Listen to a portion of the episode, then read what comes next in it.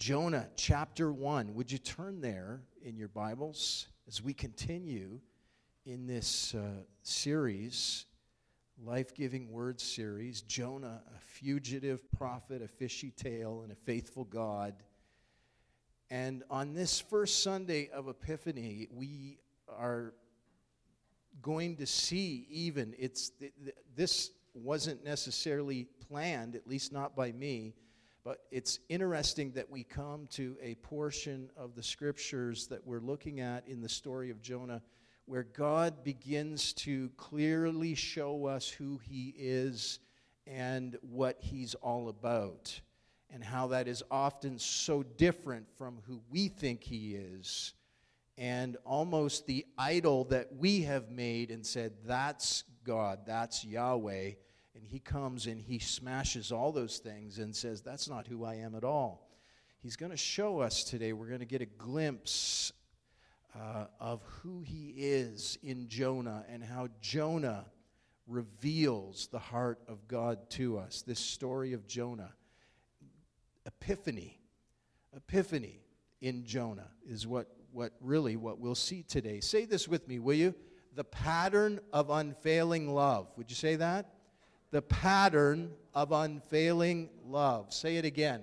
The pattern of unfailing love. God's pattern of unfailing love. Jonah chapter 1, and we're looking at verses 11 to 17.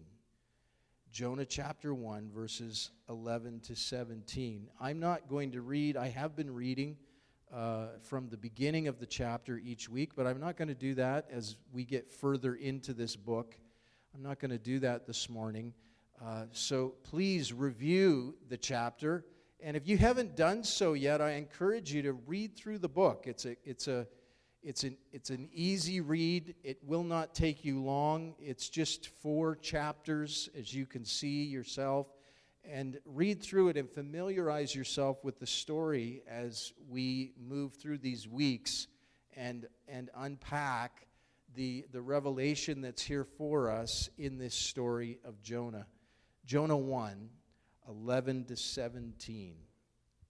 Then they said to him, the sailors, that is, they said to Jonah, "What shall we do to you that the sea may quiet down for us?" For the sea grew more and more tempestuous. And Jonah said to them, "Pick me up and hurl me into the sea. Then the sea will quiet down for you, for I know it is because of me that this great tempest has come upon you." Nevertheless, the men rowed hard. They dug their oars in even more. Isn't this amazing? Even though Jonah says to them, "Throw me overboard, I'm the cause," the sailors really did not want to do that. So they struggled all the more to get the boat ashore. They dug their oars in to get back to dry land, but they could not. Verse 13, for the sea grew more and more tempestuous against them. Therefore, they called out to the Lord, "O Lord, let us not perish for this man's life, and lay not on us innocent blood. For you, O Lord, have done as it pleased you." Look at their perception of God. It's amazing. It really, in many ways, it's more clear and accurate than Jonah's own perception of God. So they picked up Jonah and they hurled him into the sea, and the sea ceased from its raging. Then the men feared the Lord exceedingly, and they offered a sacrifice to the Lord, and they made vows. They're worshiping him, and the Lord appointed, verse 17, a great fish to swallow up Jonah. And Jonah was in the belly of the fish 3 days and 3 nights. "Hurl me into the sea," Jonah says. "Hurl me into the sea." Once the sailors learn that Jonah, at this point in the story, Jonah is the cause of the storm, they reason that he is also the key to quieting the storm. and they ask him if there's something that should be done. And I don't think they were expecting him to give them the answer he did. But they inquired of him, what should we do in order to calm this storm down? And Jonah replies that they should hurl him into the sea. Why does Jonah say this? Is Jonah repenting? And simply saying something like, I deserve death for my sin against God, kill me. Is that what Jonah's saying? Or are his motives the very opposite? Is he saying something like, I would rather die than obey God and go to Nineveh, so kill me? Is he submitting to God, or is he rebelling against God? These are worthy questions. The answer is likely somewhere in the middle. There's no reason to think that Jonah's motives and intentions would be any more orderly and coherent than ours would be in such a situation of peril and crisis. If we put ourselves into Jonah's boots, we would likely be as Jonah was in many ways. So to think that his intentions and his motives would be any more orderly and coherent than ours is probably unlikely. Some would say that Jonah could have repented at this point. He could have repented, and it would have changed everything. However, Jonah does not use the language of repentance. That's not really what we're seeing here in Jonah.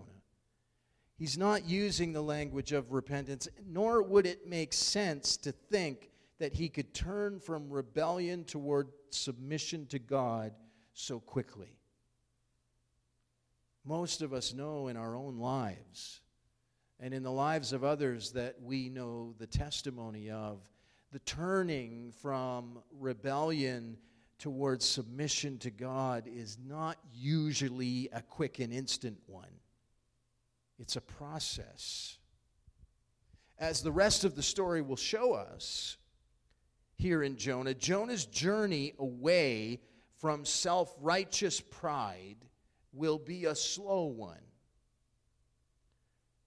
On the other hand, if Jonah simply wanted to die rather than go to Assyria, he could have killed himself without going on a voyage. He didn't need to go on this voyage. If he was that set against it, he could have done that, as devastating as that would have been.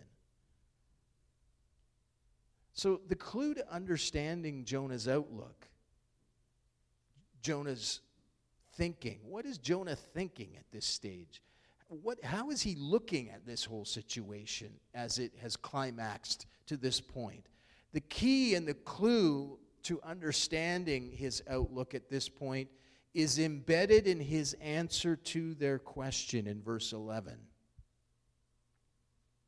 What shall we do to you that the sea may quiet down for us?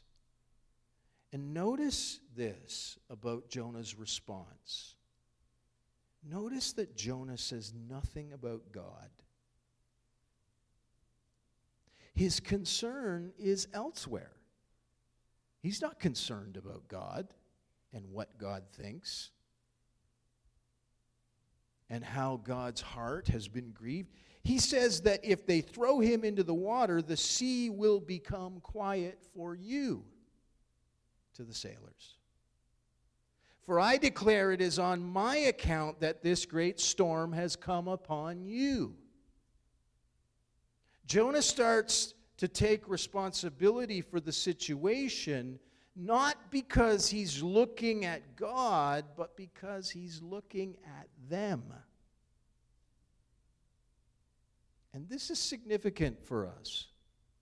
As we will see more clearly, Jonah refused God's mission largely because he did not want to extend mercy to pagans, those whom he considered pagans and scum. Yet isn't it interesting that now he views these terrified men before him differently. They have been calling on their own gods. Well, he has not spoken a word to his God. They have questioned him respectfully, asking him what they should do, rather than simply killing him. These ones that he considered pagans. They've done nothing wrong. Their character and integrity, in fact, has evidently banished his nonchalant indifference and apathy toward the situation, and it has touched his own conscience. Jonah may have been moved by nothing higher than pity, but that was far better than contempt. Perhaps it is often that this is the first step in coming to one's senses spiritually.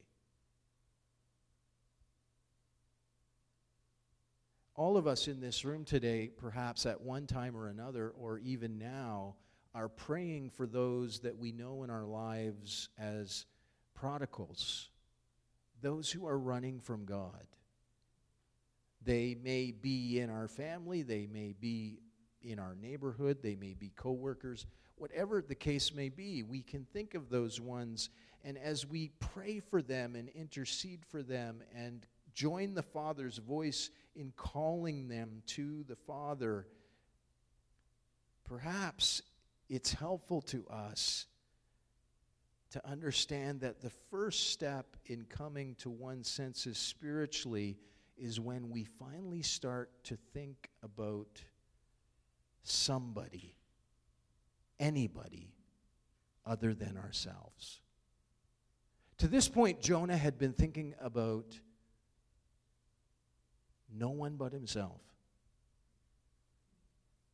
Suddenly, his conscience somehow is pricked by the questions of these pagan sailors and their inquiry and their integrity and their character. Even after him telling them to throw him up, they don't want to go there if they can help it. They try all the harder to get to dry land. And something in all of this touches Jonah, and suddenly Jonah is slowly beginning to come to his senses, and he starts thinking about them instead of him.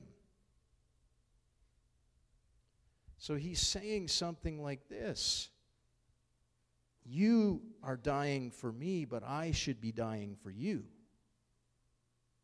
I'm the one with whom God is angry. Throw me in. Even still, the mariners continue to act admirably when, despite Jonah's offer, they still try to row to shore. And only after they realize that there's no other way to be saved, and only after they acknowledge the gravity of what they are about to do in throwing Jonah overboard, do they then cast Jonah over the side of the boat. And they do it in fear and in trembling. Watch this. They do it in fear and in trembling and in prayer before God. These pagan sailors. And we see here a picture of redemption and atonement. We see a pattern of substitution. Would you say that with me? A pattern of substitution. Say it again. A pattern of substitution. Look at this. Jonah's pity arouses in him one of the most primordial, those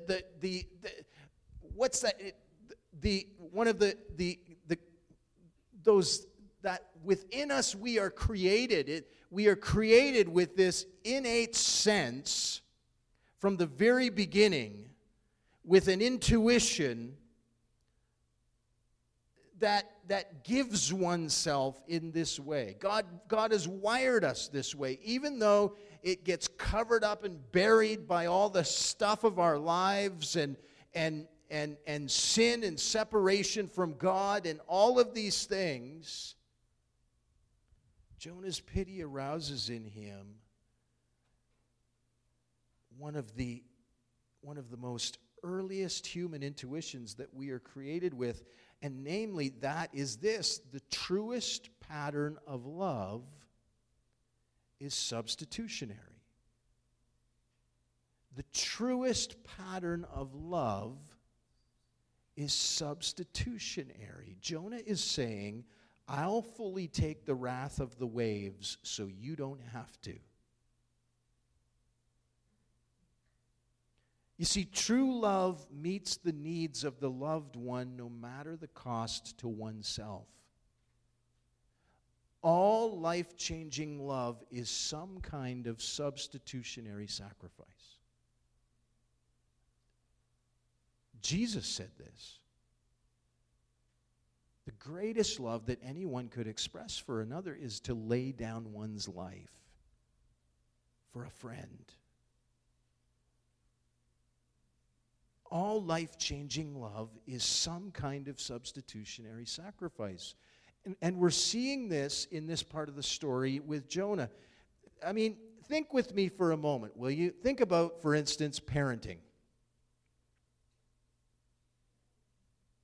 Children need you to read more to them, and talk more to them if they're going to develop the ability to understand and to use vocabulary and language. Our children's intellectual and social skills and their emotional well-being are massively shaped by our relationship with them, by how much time we spend with them.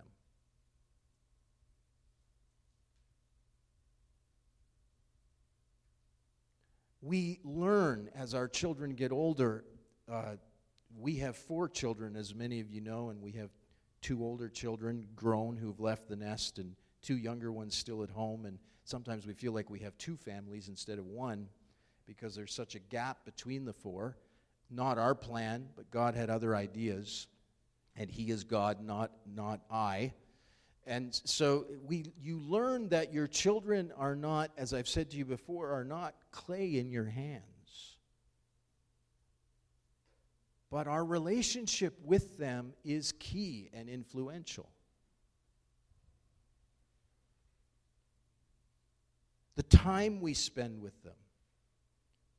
Of course, perfect parenting, if there is such a thing, if there is, I haven't discovered it. If you've discovered perfect parenting, please talk to me after. Write a book or something. Sell it to us. It might be worth our read. But if there is such a thing, perfect parenting, how many know this? Even perfect parenting does not guarantee perfect children. But that's besides the point. The point is this. In order for us to build the relationship that is necessary with our children, to invest in them, to spend the time with them, it entails sacrifice on our part as parents. We must disrupt our lives to do so. For years. My youngest is 10. I was reflecting on this as I was preparing this past week and making final preparations for our time together. As I was writing this, I'm sitting there thinking, okay, Lord, my youngest is 10, and I'm 50, and by the time he's 18, I'll be... For years, our lives are disrupted in this way. But we willingly lay down our lives because of our love. We sacrifice. If we don't do it, they will grow up with all sorts of problems. There's no guarantee they're going to be perfect. Even perfect parenting does not guarantee that. But if we don't make the sacrifice and make the investment that is required in parenting, they're going to grow up guaranteed with all sorts of problems. So it's them or us. We must lose much of our freedom now, or they will not become free, self-sufficient adults later. And there are many more examples that we could reflect on today. Whenever we keep a promise or a vow to someone, despite the cost, whenever we forgive someone whom we could pay back, whenever we stay close to a suffering person whose troubles are draining to her and all those around her, we are loving according to the pattern of substitutionary sacrifice. Parenting is loving according to the pattern of substitutionary sacrifice. Whenever we do any of these sorts of things that I just alluded to, substitutionary sacrifice. Our loss, whether of money or time or energy, is their gain. Are you tracking with me? We decrease that they may increase. There's no greater desire in a parent's heart, as far as I'm concerned. There's no greater desire in a father's heart, as far as I'm concerned, than to see my own children exceed me. I want to see my sons and my daughters exceed me in every way. So I decrease so that they might increase. But the amazing thing is that in such love as that, in such sacrificial love, I'm not diminished, but I become stronger, and I become wiser, and I become happier, and I become deeper.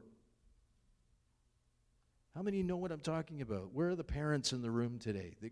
The grandparents who've been there, and you're raising grandkids now too, and you know what I'm talking about.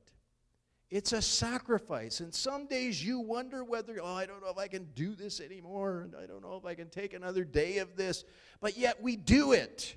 By God's grace, we do it. And as we journey on with the Lord in this, we begin to realize that there is a depth and a richness and a joy that is settling into our lives that we could not have any other way. There's also great pain and sacrifice and agony and anguish that's involved as well.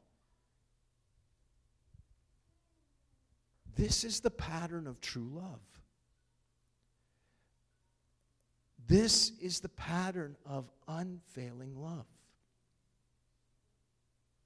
Not a so-called love that uses others to meet our needs, that abuses others for our own self-realization, but the pattern of this sacrificial, unfailing love of God. And we learn it in parenting. We learn it in loving one another in the body of Christ. Because how many know we have to be this way with one another too? We have to lay our lives down for one another at times.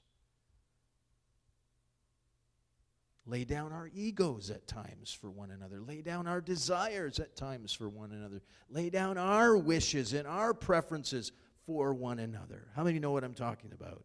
Are you part of the same church that I'm a part of? We have to do, this is the sacrificial, unfailing love of God. And it hurts, and it's painful, and we don't always like it. But as we give ourselves to it, we come into a dimension together that we can know no other way. A dimension of God's love. So we should not be surprised then that when God came into the world in Jesus Christ, He loves like this. Indeed, we can imagine that the reason that this pattern of love is so transformative in human life is because we are created, in fact, in God's image. And that is how He loves. So it makes perfect sense then that is how we are to love as well, as those made in His image. And this example of Jonah is pointing directly to this.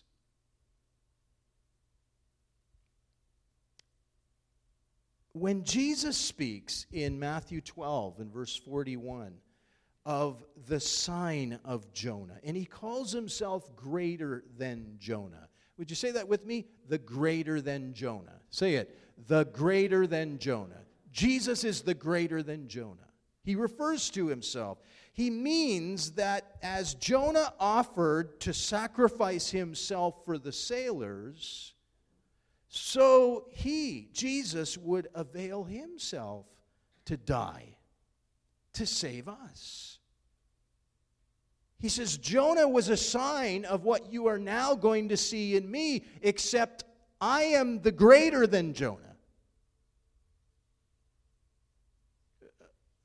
Of course, the differences between Jonah and Jesus are many and marked and profound.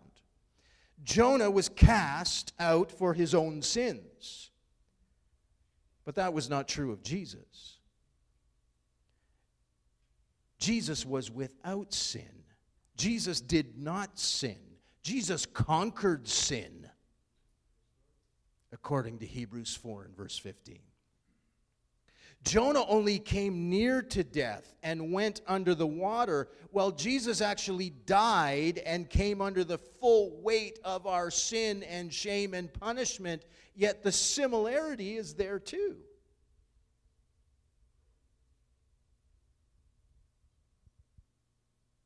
Jonah at this point takes up the role of a scapegoat, as the term was used in the Older Testament. The scapegoat, the goat that was, all the sins of the people were placed on this goat, and then it was sent out of the camp. The sacrifice Jonah makes saves the sailors. The sea calms down. He saves them humanly and materially. Jonah is an example of the Christian way, the Christ-like way. What counts is that this story is in reality the praise, intimation of an infinitely vaster story, and one which concerns all of us directly in Christ. What Jonah could not do, but what his attitude announces, is in fact done by Christ.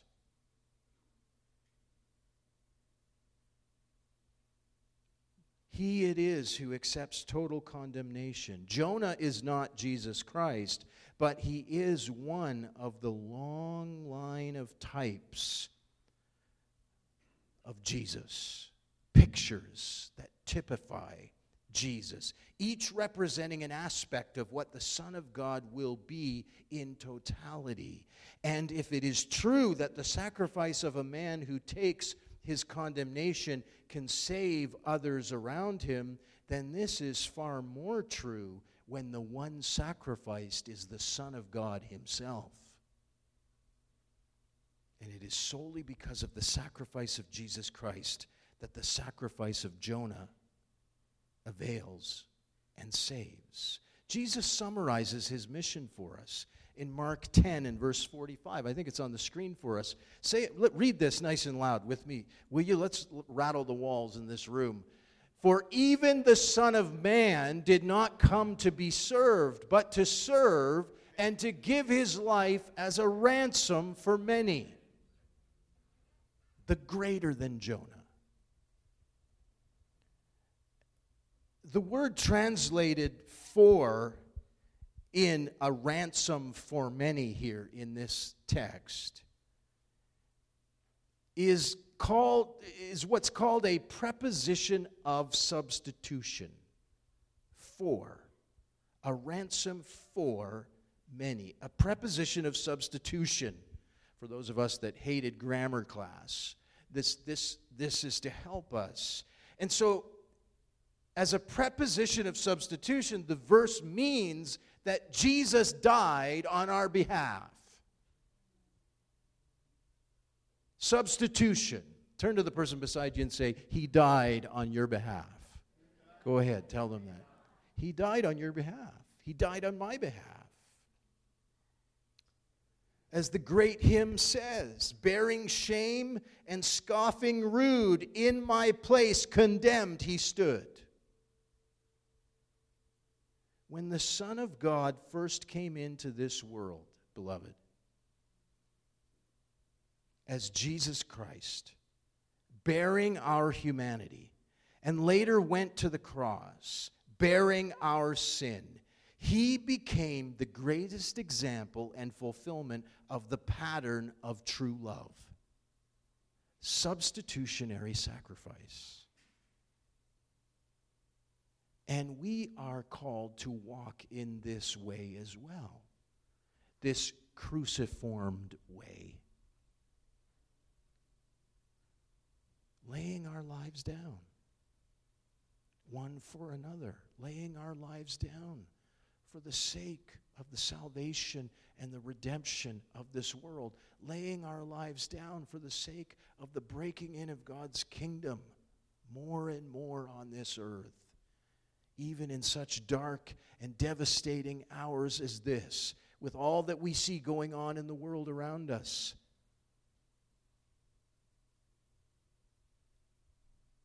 Even in Iran, which is... interestingly, in this part of the world where this story of Scripture is so much related, it God's purposes, we are called to walk in this as well, substitutionary sacrifice. And then the story says that when this happened, when Jonah gave himself in this way, and they hurled him into the sea ceased from its raging immediately. Can you imagine this? Jonah hits the water and plunges in, and immediately all is calm. The moment Jonah went under the water, the storm switched off as suddenly as a light being turned off. Just bam. And we're told that the sea ceased from its raging in verse 15. And some might see this as poetic personification or just kind of mere rhetoric. But is that all it is?